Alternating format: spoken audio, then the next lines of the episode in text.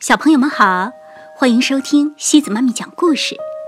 今天西子妈咪给大家带来的故事叫《贝贝熊故事系列之代课老师》。这个故事是由美国的斯坦伯丹和简伯丹共同创作的，由于灵燕翻译。哦天哪，代课老师！大高个儿小声说：“鲍勃老师刚才宣布。”他要离开学校几天，从明天起就由别的老师来代课了。代课老师有什么不一样吗？同桌的小熊哥哥低声问。是啊，代课老师又怎么样？弗雷德也小声地问。他是小熊哥哥的表哥和最好的玩伴。这都不知道啊？你们在开玩笑吧？大高个儿咧开嘴笑道。放学以后再给你们解释。后排的那几个同学，有什么好笑的吗？鲍勃老师严厉地问。说出来和大家分享一下。呃，没什么，老师。大高个说。那就别再窃窃私语，好好听课。说完，鲍勃老师又宣布说，明天将举行一次正式的历史考试。他把接下来三天的课程安排都写在了黑板上。第一天历史考试，第二天复习数学，第三天读书。放学后，大高个一伙追上了走在前面的小熊哥哥和弗雷德。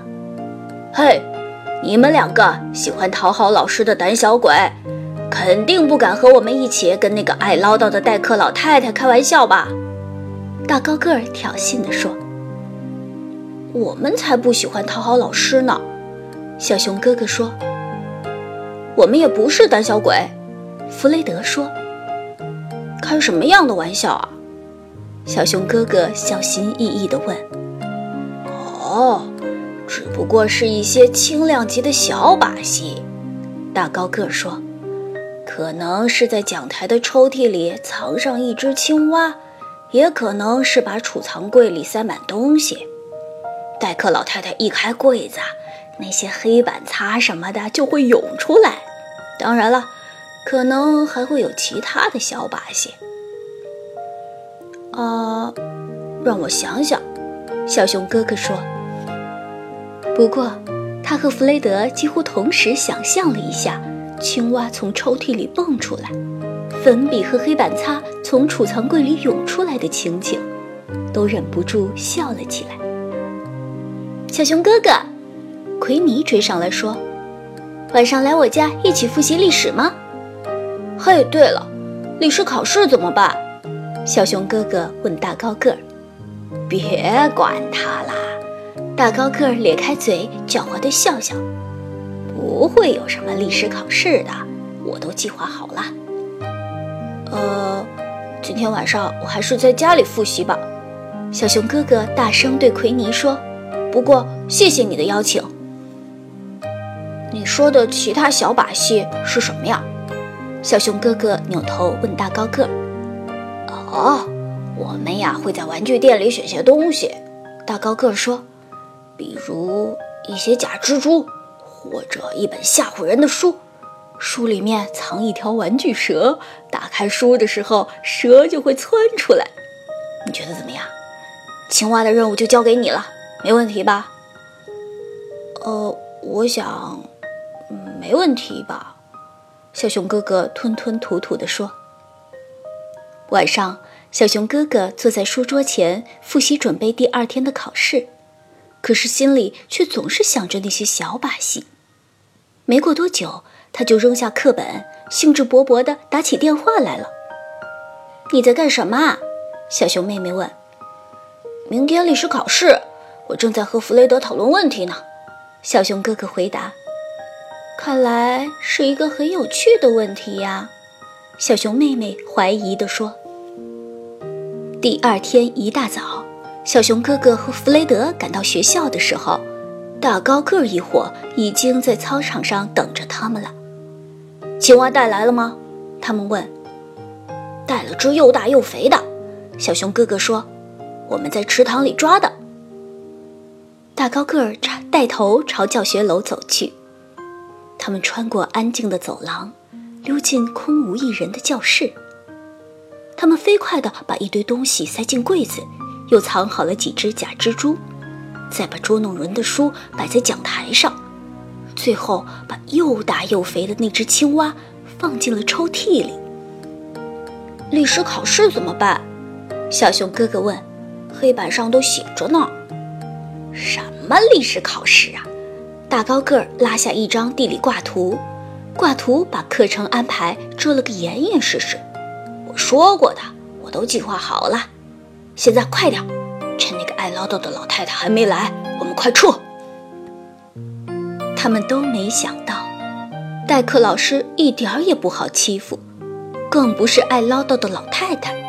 而是个时髦的年轻老师，他穿着名牌牛仔裤，戴着大耳环和彩色眼镜，还开着一辆漂亮的跑车。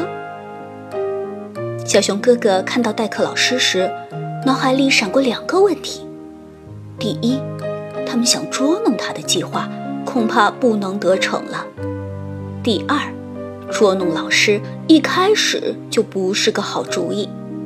这时候。就连大高个儿也开始有点担心了。坏，他命令说：“我们快回去，把那些东西都收起来。”他们飞快地把假蜘蛛和捉弄人的书都收了起来。可是，在收拾储藏柜时，却遇到了麻烦。所有的黑板擦和粉笔都噼里啪啦砸在了大高个儿的身上。就在他们手忙脚乱的时候，代课老师走了进来。你们几个在做什么呢？他在黑板上写下夏林老师后，转身问他们：“我们，呃呃，我们只是，呃，稍微整理一下。”大高个儿支支吾吾地说：“哦，你们可真贴心。”夏林老师高兴地说：“要命的是，他们忘记了那只青蛙。”夏林老师很快就开始上课了。哦，他扫视了一下教室，说：“鲍勃老师说他留下了一份课程安排，我想应该在这个抽屉里吧。”一只又大又肥的青蛙从抽屉里蹦出来，撞到了挂图上，挂图像百叶窗一样卷了起来，露出了课程安排。考试成绩出来了，大家都考得不错。除了小熊哥哥弗雷德和大高个儿一伙，大高个儿，解释一下吧。代课老师说。大高个儿结结巴巴的，不知该怎么回答。代课老师又问：“怎么，舌头打结了吗？”那么你呢？他转向小熊哥哥，小熊哥哥也低下头，不知该说什么才好。你怎么了？喉咙里有只青蛙吗？不过也不用担心，小伙子。他接着说：“明天放学后，你们还可以补考一次。”于是，第二天放学后，小熊哥哥弗雷德和大高个一伙都被留在了教室里补考。通过这件事，小熊哥哥不仅学到了一个教训，也学会了对付大高个儿的办法。当大高个儿想再引诱小熊哥哥恶作剧时，小熊哥哥冷冷地拒绝了他。大高个儿，小熊哥哥说：“对我来说，你这套已经过时了。”好了，小朋友们，今天的故事就到这里喽。如果你喜欢今天的故事，别忘了转发给朋友们哦。每晚八点半，故事时光机见，晚安。